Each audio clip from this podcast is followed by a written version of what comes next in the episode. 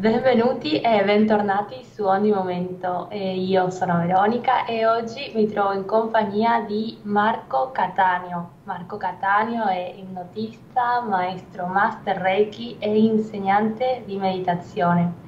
È anche il fondatore dell'Accademia Gotha. Buongiorno Marco. Buongiorno Veronica, buongiorno a tutti. Come stai? Grazie per il tuo tempo, grazie di esserci qui e grazie per eh, questa proposta di parlare su questo argomento molto interessante che sarebbe i pericoli della meditazione guidata, che non troviamo tanto in giro informazioni su questo, però i pericoli comunque ci sono e tu mh, mm, ci chiarerai, metterai un po' di luce su questo, quindi grazie.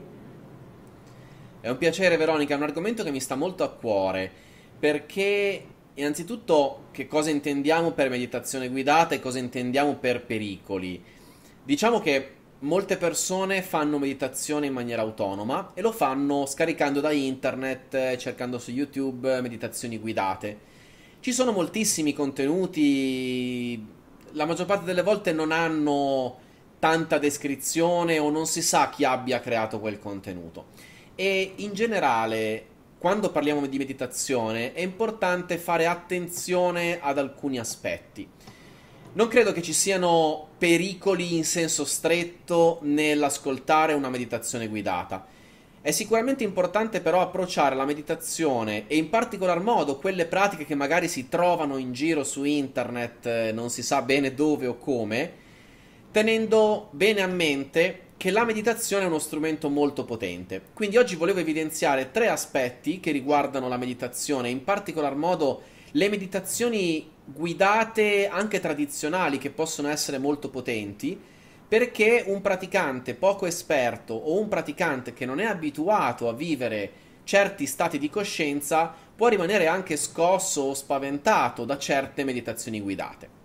A volte perché lui stesso o lei stessa non sa come gestire quello che emerge dalla meditazione, altre volte perché è proprio la meditazione guidata che in un certo senso non è confezionata al meglio e quindi non è stata preparata eh, nel migliore dei modi.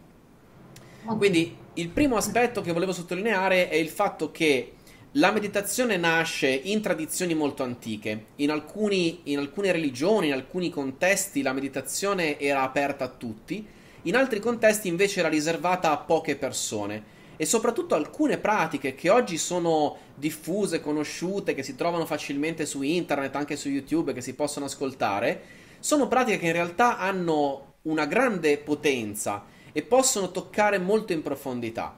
E che in alcuni casi non andrebbero praticate da soli, ma andrebbero praticate diciamo sotto la supervisione di un maestro, di una guida o di qualcuno che in qualche modo può aiutarci a vivere le conseguenze di certe meditazioni.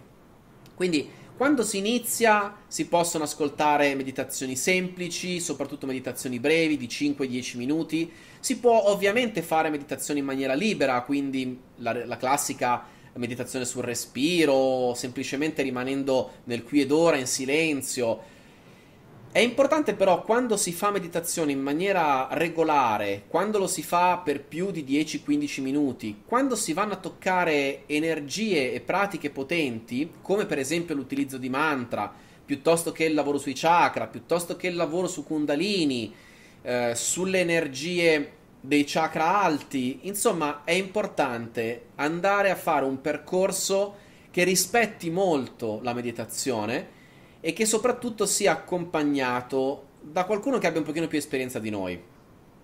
La meditazione che viene dall'Oriente nasce proprio in un contesto dove la figura del maestro e eh, del discente, dell'allievo che in qualche modo pratica questo tipo di, di discipline spirituali, di pratiche spirituali, è molto molto importante e non a caso.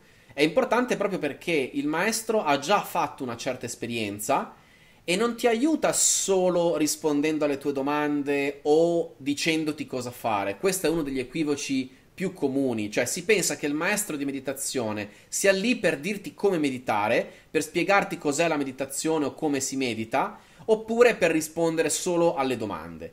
Questa è una parte di quello che fa il maestro, ma in realtà chi crea una meditazione, chi conduce una meditazione o chi confeziona ad arte una meditazione guidata mette una certa energia, una certa qualità, un certo lavoro che va molto in profondità, toccando proprio aspetti energetici e inconsci della persona che poi andrà a praticare quella meditazione. Quindi, se guardiamo dove la meditazione nasce e come la meditazione deve essere vissuta alle origini, in Oriente, dove appunto nelle tradizioni religiose la meditazione è utilizzata come pratica, c'è sempre questo accompagnamento. Perché la meditazione può essere molto molto potente. Quindi, il primo punto di attenzione che oggi voglio sottoporre a coloro che vogliono praticare tra virgolette seriamente la meditazione con una certa costanza, con una certa periodicità è medita facendo un percorso. Un percorso che deve avere uno sviluppo, un percorso che deve rispettare la condizione in cui ti trovi da un punto di vista fisico, mentale ed energetico, un percorso che deve essere eh, supervisionato nella maggior parte dei casi.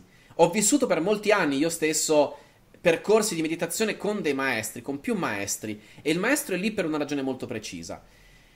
Quando facciamo meditazione, soprattutto se superiamo i 10-15 minuti, quando facciamo meditazioni importanti, andiamo a lavorare sulla coscienza e sull'energia personale.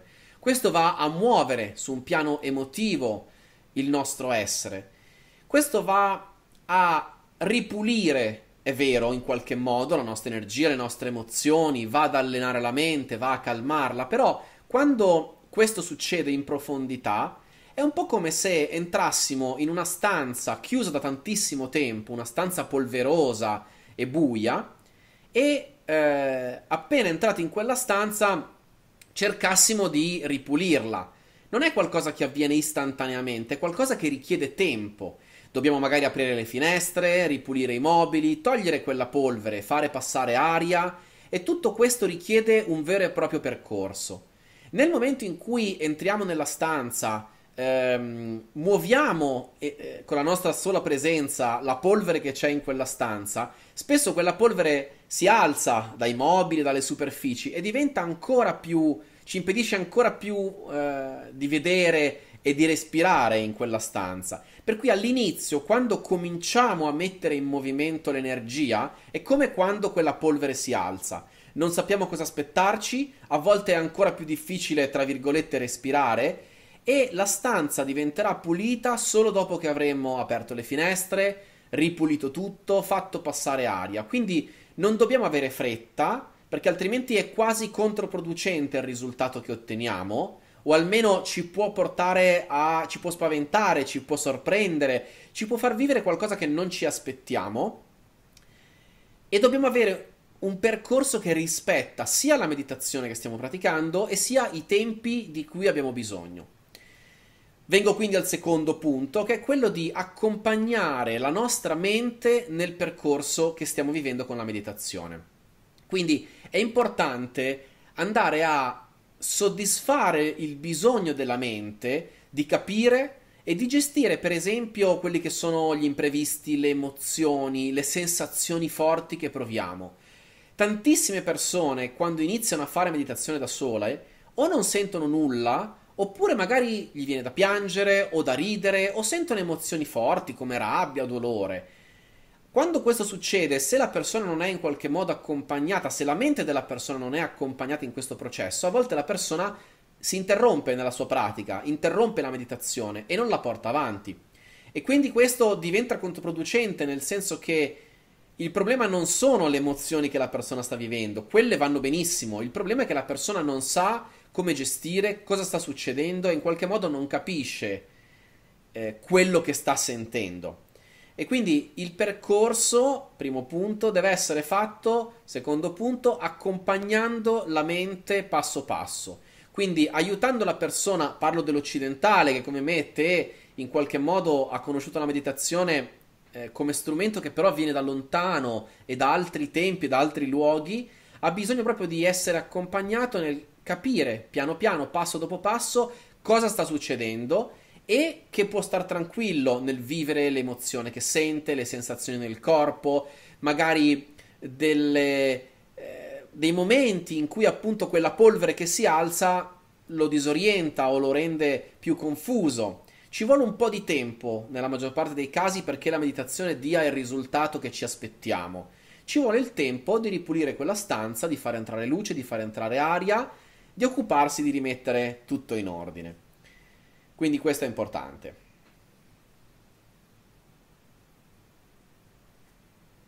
Non ha il microfono? Tutto chiaro? Tra una piccola cosa che vorrei chiederti, quando dici accompagnato, cosa intendi per accompagnato? Nel senso di avere un maestro che vedi tutti i giorni o di fare meditazioni in un centro? Allora, essere accompagnato da un maestro vuol dire almeno tre cose. Avere una persona di riferimento a cui poter chiedere quando inizi, quindi poter chiedere cosa fare, avere una persona con la quale ehm, chiarire i propri dubbi e dalla quale avere un feedback quando si hanno delle sensazioni forti, delle esperienze forti. E poi il maestro è qualcuno che o di persona o a distanza o attraverso una meditazione preparata ti guida nello stato di coscienza.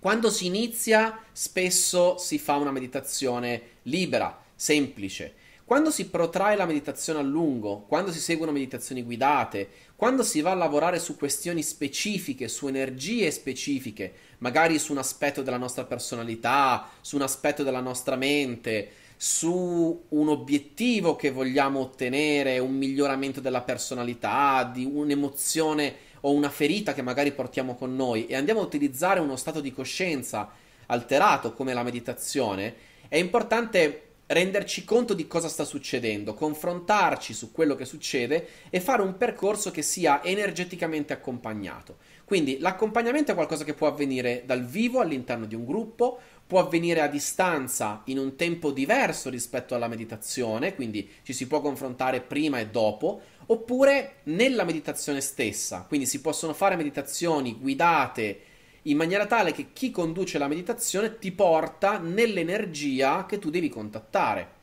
Quindi parliamo di meditazione sia quando si fa una pratica libera, dove aspettiamo fondamentalmente che succeda quello che deve succedere, oppure si parla di meditazione anche quando si va a lavorare su aspetti specifici, su chakra specifici, su facoltà mentali specifiche, su ferite del passato specifiche. Quindi in tutte queste tipi di meditazione di cui sto parlando, dobbiamo sapere cosa stiamo facendo, perché la meditazione tocca energie potenti e a volte succede che si liberino grandi energie che danno alla persona grande beneficio, ma che possono anche agitare la persona, scombussolare un po' la persona e far capitare qualcosa che non ci si aspetta. Quindi, in questo senso. Ok, chiaro, era quella la mia domanda. E, quindi il terzo invece? Il terzo, il terzo punto è quando si ascolta una meditazione guidata, di quello stiamo parlando, e mi riferivo in particolar modo al fatto di eh, trovare magari in giro delle pratiche guidate, eh, spesso sono gratuite, non se ne conosce bene la fonte a volte purtroppo chi crea queste pratiche guidate non ha così tanta esperienza e non si rende conto che per esempio attraverso le parole, attraverso le suggestioni, attraverso il percorso che la persona vive, si possono appunto sollecitare delle questioni emotive o inconsce in maniera diciamo impropria. Quindi questo non necessariamente perché la meditazione guidata è fatta male, a volte semplicemente perché la meditazione guidata viene fatta nel momento sbagliato, cioè la persona trova una meditazione qualsiasi, la ascolta e magari per il proprio stato psicofisico o per la propria condizione emotiva viene toccata e mossa più di quanto non si aspetti. A volte perché, eh, devo ammettere, alcune meditazioni guidate sono magari copiate da altre e chi le propone non sempre ha coscienza di cosa sta facendo da un punto di vista delle parole che sta usando, delle suggestioni che sta usando, dei simboli che sta usando, delle visualizzazioni che sta proponendo. Quindi è importante che la meditazione abbia, se non altro, una fonte conosciuta, ben conosciuta, che sia inserita all'interno di un percorso dove la persona nel momento opportuno fa la meditazione opportuna. Alcune pratiche, per esempio su Kundalini, chakra, che si trovano tranquillamente su YouTube, vengono dalla tradizione induista, per esempio, sono pratiche che hanno bisogno di un grande rispetto, di una grande attenzione, di una grande tranquillità interiore, di una grande voglia e capacità di fare i conti con quello che viene fuori dalle nostre profondità. E quindi queste pratiche vanno fatte nel momento giusto e bisogna essere, tra virgolette, pronti a gestirle. Per questo dicevo un percorso e dove ogni pratica abbia il suo momento, la sua fase. E quindi entrambi gli aspetti vanno presi in considerazione. La fonte della meditazione e il momento, il come andiamo a toccare quella pratica. Oggi purtroppo in Occidente la meditazione è arrivata, si diffonde moltissimo e questo ovviamente è una cosa positiva, ma non sempre viene accompagnata dalla giusta consapevolezza nel fare quella meditazione. Bene, grazie. E, um, hai visto qualche cosa, eh, qualcuno che ti abbia detto, raccontato magari qualche meditazione che, che tu dici come è possibile che accadano queste cose, magari qualche esperienza così in particolare che ci puoi raccontare? Sì, in realtà mi succede molto spesso per, che persone... Per stare attento più che altro. sì, allora, diciamo, questi punti di attenzione sono importanti perché tutto quello che succede come conseguenza di una meditazione di per sé non può essere evitato. Cioè, se vivo una meditazione molto intensa e magari per esempio mi viene da piangere, è giusto che questo venga vissuto fino in fondo. Il punto è che il modo in cui la persona gestirà quella reazione emotiva farà la differenza nel suo percorso, magari nel continuare a fare meditazione oppure nello smettere. Il modo in cui la persona capirà quello che le sta succedendo, quello che le è successo, l'aiuterà a capire se deve rifare quella meditazione oppure se deve farne un'altra.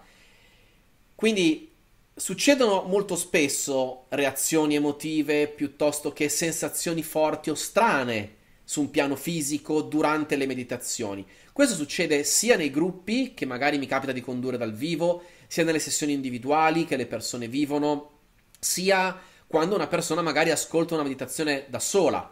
Non c'è niente di male nell'avere uno sfogo, nell'avere una reazione.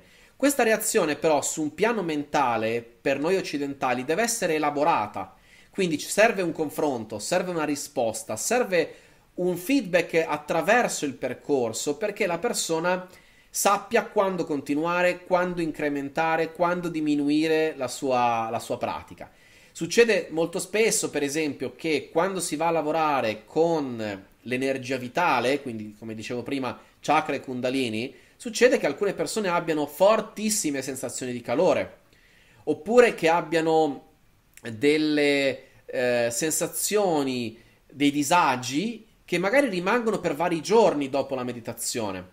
E quando questo succede, se la persona si confronta con chi ha esperienza, con un maestro che la segue, allora può ricevere il consiglio giusto. Per esempio, ripeti più intensamente la meditazione in questo caso. Oppure, magari in un altro caso, interrompi per qualche giorno e magari stai su quella sensazione, cerca di vivere quella sensazione. Quindi il punto è anche che ogni esperienza e ogni emozione che può sorgere dalla meditazione deve essere gestita in maniera diversa in base alla persona che sta vivendo quell'esperienza, in base al momento. Quindi non c'è una risposta giusta, non è possibile seguire un percorso standard, seguire un percorso fisso. È per questo che a distanza o in presenza un maestro ti segue intuitivamente, ti segue energeticamente, ti sta a sentire o magari pratica con te una meditazione, per cui hai proprio la possibilità di ehm, avere un feedback che si basa sull'energia che tu ti porti dentro in quel momento o sull'emozione che stai vivendo. E tantissime volte, per esempio, ehm, ricordo quando i miei maestri, seguendomi nel percorso, mi ascoltavano e mi dicevano adesso insisti, stringi i denti perché magari istintivamente ti verrebbe da deviare il tuo percorso, magari non ti accorgi di farlo, nel senso che consciamente hai una spiegazione, perché magari fai un mese di pausa, non hai tempo e magari smetti di praticare. Però in quella situazione mi è capitato più volte che i miei maestri mi dicessero: no, in questa fase insisti, cerca di essere costante perché anche se senti qualche cosa che non ti piace, in realtà stai per toccare un punto importante della tua evoluzione e hai bisogno di sciogliere qualche nodo o qualche emozione forte. Se in quel momento invece eh, mi fossi fermato e non avessi avuto quel consiglio, eh, avrei perso una possibilità o magari fatto passare mesi o anni prima di poter tornare a quell'energia e a sciogliere quel nodo. Sì, l'avresti lasciato per qualche ragione. Sì, a volte sicuramente uno pensa che in teoria è per mancanza di tempo, però in realtà è perché stai proprio lavorando cose che sono difficili.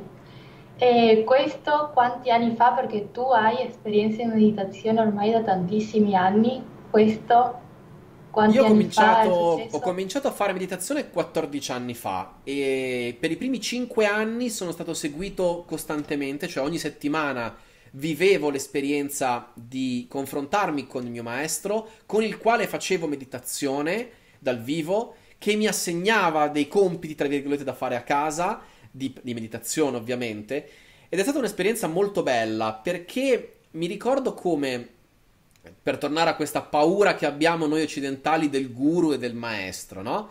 Quando e solo quando trovi una persona di cui istintivamente ti fidi e riesci quindi ad affidarti a una sensibilità che è la sua, che in questo momento magari supera la tua, è, è straordinario perché tu in qualche modo senti che sta succedendo qualcosa, però non riesci a capire che cosa sta succedendo.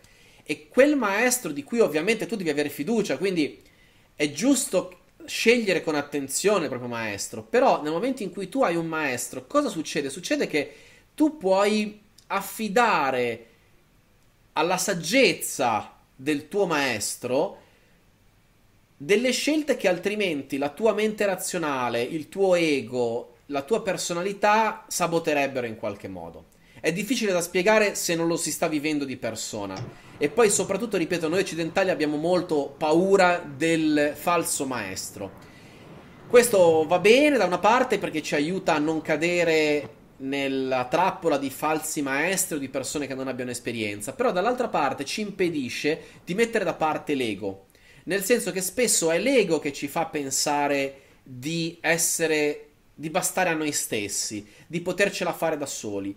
Io personalmente dopo 14 anni molto spesso ancora oggi mi confronto con un maestro, con una persona che ha più esperienza di me, con una persona che magari in una specifica area della crescita personale, dell'evoluzione, dell'energia ha più esperienza di me e sempre più spesso mi rendo conto quanto sia bello in un certo momento, in una certa parte del percorso, sapersi affidare a una persona per mettere da parte le nostre paure, le nostre resistenze e il nostro ego.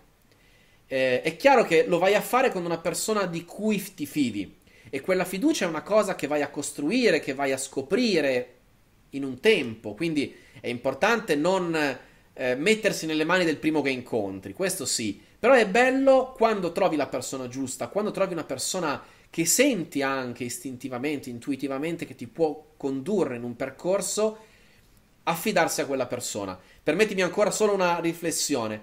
Nel mondo New Age, quindi nel modo in cui viviamo la spiritualità e la meditazione in Occidente, c'è questa, questo continuo far riferimento al tuo maestro interiore, no? E tante persone occidentali dicono tu non hai bisogno di un maestro eh, vicino a te perché hai il tuo maestro interiore, no? Allora ci tengo molto a sottolineare questa cosa. Sono d'accordissimo, tu hai il tuo maestro interiore. Il punto è quanto contatto hai in questo momento della vita, in questa fase del tuo percorso con il tuo maestro interiore? E Giusto, quanto è la invece è, è questo, no? Quanto contatto hai col tuo maestro interiore o quanto invece in questo momento, per via dello stress, delle difficoltà della vita, delle emozioni che provi, ti sta guidando la tua personalità, la tua mente o le tue stesse emozioni? Quindi sì, abbiamo tutti un, un maestro interiore che ha tutta la saggezza di cui abbiamo bisogno. Il punto è, lo stiamo contattando? Siamo veramente in grado di farci guidare da quel maestro? Nell'esoterismo, nella visione orientale, quel maestro interiore che è il mio maestro interiore, che è il tuo maestro interiore, che è il maestro interiore di un'altra persona, tutti questi maestri interiori, tra virgolette, sono la stessa energia, sono la stessa, sono lo stesso maestro. E quindi il tuo maestro interiore che a volte ti parla da dentro di te, dalla tua stessa coscienza, altre volte ti parla attraverso qualcun altro. E quindi quando io parlo di affidarsi un maestro, parlo di affidarsi a qualcuno che in quel momento ti permette di comunicare con il tuo maestro interiore e in qualche modo lo incarna. Eh, è, molto di, è molto. Non per tutti è semplice capire di cosa sto parlando, ma avendolo io vissuto per tanti anni, vivendolo tutt'oggi, è molto potente questa cosa. E spero che arrivi. Giusto, sì. Sì, arriverà sicuramente anche perché hai spiegato molto bene. E poi un'altra cosa ehm, è che sempre un- una persona indipendentemente che sia un maestro o non sia un maestro, certamente qua stiamo parlando di maestri, ma in generale nella vita un'altra persona sempre ha la capacità di vedere delle cose che noi non possiamo vedere.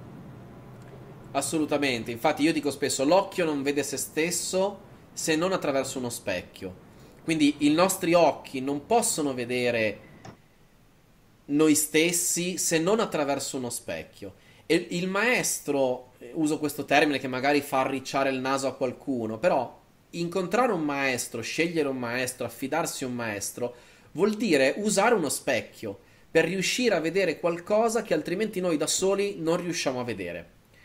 È chiaro che dobbiamo riuscire da una parte a superare le nostre resistenze, il nostro ego, perché è proprio quello il punto. in Oriente, nelle culture antiche dove c'è questa forte presenza del maestro, anche se a volte non viene chiamato letteralmente maestro, c'è proprio questa, questa grande umiltà di dire mi metto, mi affido nelle mani di qualcuno che può aiutarmi perché ha vissuto un certo percorso prima di me.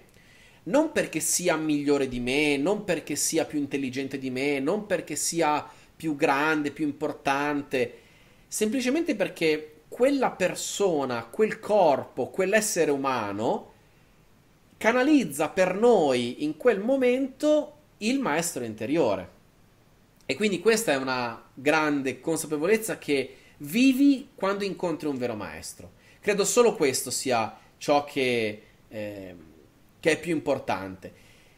Io eh, al di là dei titoli che noi occidentali riceviamo, ci diamo, ci vengono dati, al di là dei titoli che magari nelle tradizioni ci vengono assegnati perché hai raggiunto un'iniziazione, ricevuto eh, un attestato, vissuto un percorso, al di là dei titoli formali, chi ha una certa esperienza, lo viviamo, pensa nel mondo del lavoro, no? il, il maestro inteso come colui che ha esperienza in un'arte, nei mestieri, no? Per esempio. Sì, per quello dicevo, sia nella meditazione che al di fuori della meditazione, nella vita in generale, il fatto di avere qualcuno che ha più esperienza di te, che sa già cosa ti accadrà, che sa che strumenti darti, come potrà aiutarti quando ti accadrà delle cose che ormai sa già che ti accadranno.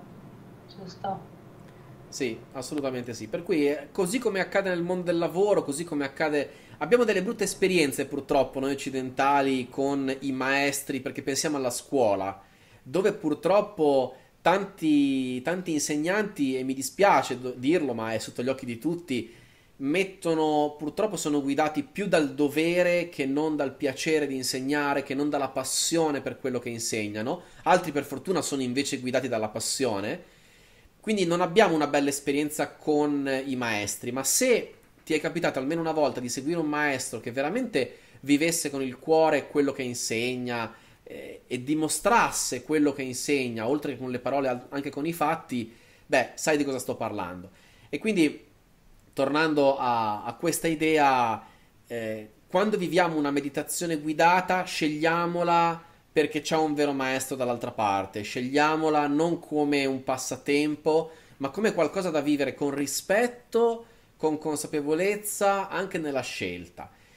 Per quanto mi riguarda, se, se la mia eh, esperienza di 14 anni con la meditazione, praticamente quotidiana, fino ad oggi, può essere utile a qualcuno, beh, semplicemente una mail per condividere, una telefonata, una chiacchierata di persona per condividere un dubbio, una, un'esperienza forte, eh, mi fa sempre piacere mettere a disposizione questa cosa, per cui eh, se ci si vuole scrivere, eh, se ci si vuole contattare, in descrizione lascio volentieri i miei recapiti, a prescindere da qualunque percorso che la persona stia facendo formalmente, a prescindere eh, dall'Accademia Gotham, a prescindere da qualunque tipo di relazione fissa. Se una persona sta vivendo magari da sola, perché ha iniziato istintivamente un percorso con la meditazione ha voglia di condividere un'esperienza, un'emozione, un accadimento, beh, con piacere la ascolto e se posso eh, le do, le do un, un, suggerimento, una mano o condivido la mia stessa esperienza. Solo questo per oggi.